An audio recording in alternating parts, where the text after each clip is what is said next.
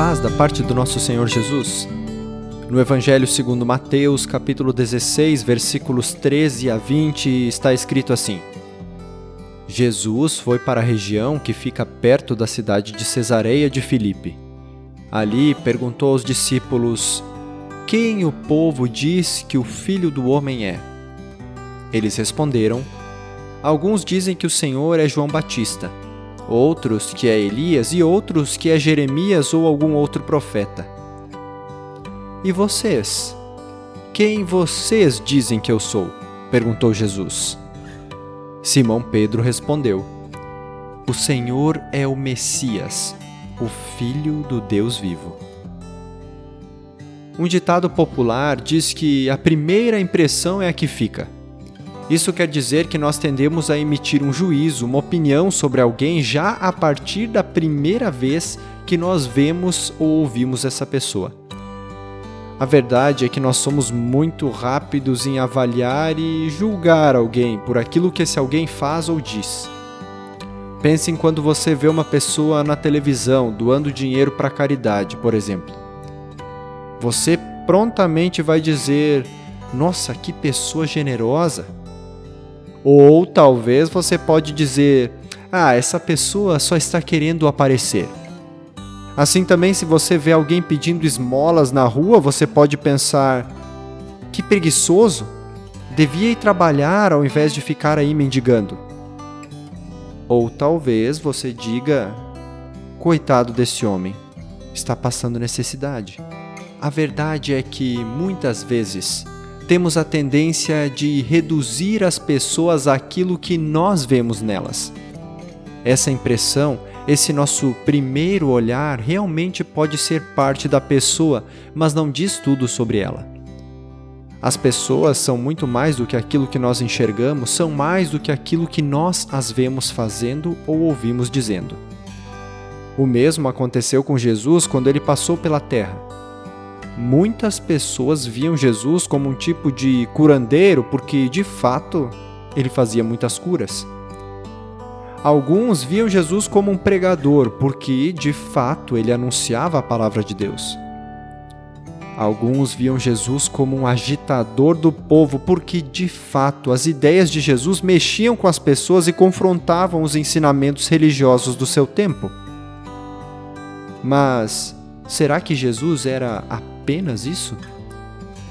Se te perguntassem quem é Jesus para você, o que você responderia?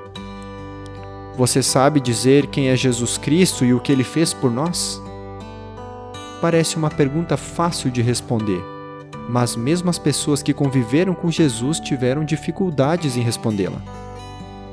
Alguns achavam que Jesus era o profeta João que havia ressuscitado de entre os mortos.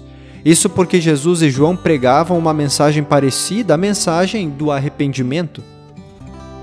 Outras pessoas diziam que Jesus era Elias, Jeremias ou outro profeta. Isso porque Jesus operava grandes sinais e maravilhas e porque ele denunciava as injustiças e o pecado, assim como esses profetas fizeram no seu tempo.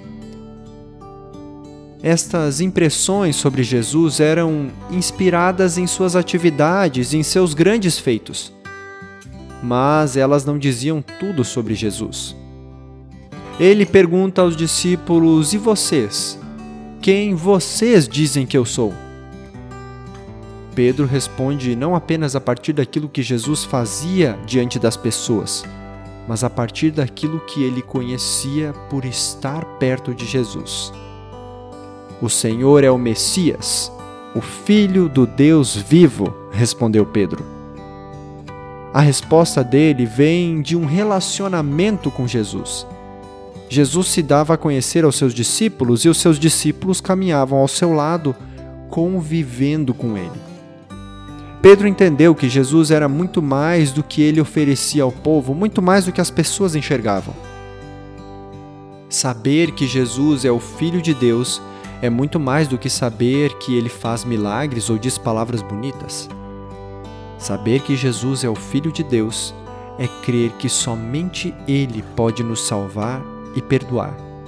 É crer que somente nele devemos depositar a nossa esperança, é crer que ele vive, que ele é real e que é para ele que devemos viver e não para nós mesmos. Voltemos à nossa pergunta. Se te perguntassem quem é Jesus para você, o que você responderia? Você diria que Jesus é alguém que abençoa você? Que protege você, que dá aquilo que você quer e mostra aquilo que você quer ver? Ou você realmente sabe quem é Jesus, o Filho do Deus vivo? Você só pode conhecer alguém de fato se tiver um relacionamento com essa pessoa. Você só pode conhecer a Jesus Cristo se tiver um relacionamento com Ele através da oração e da leitura da palavra, através da comunhão com irmãos e irmãs na fé.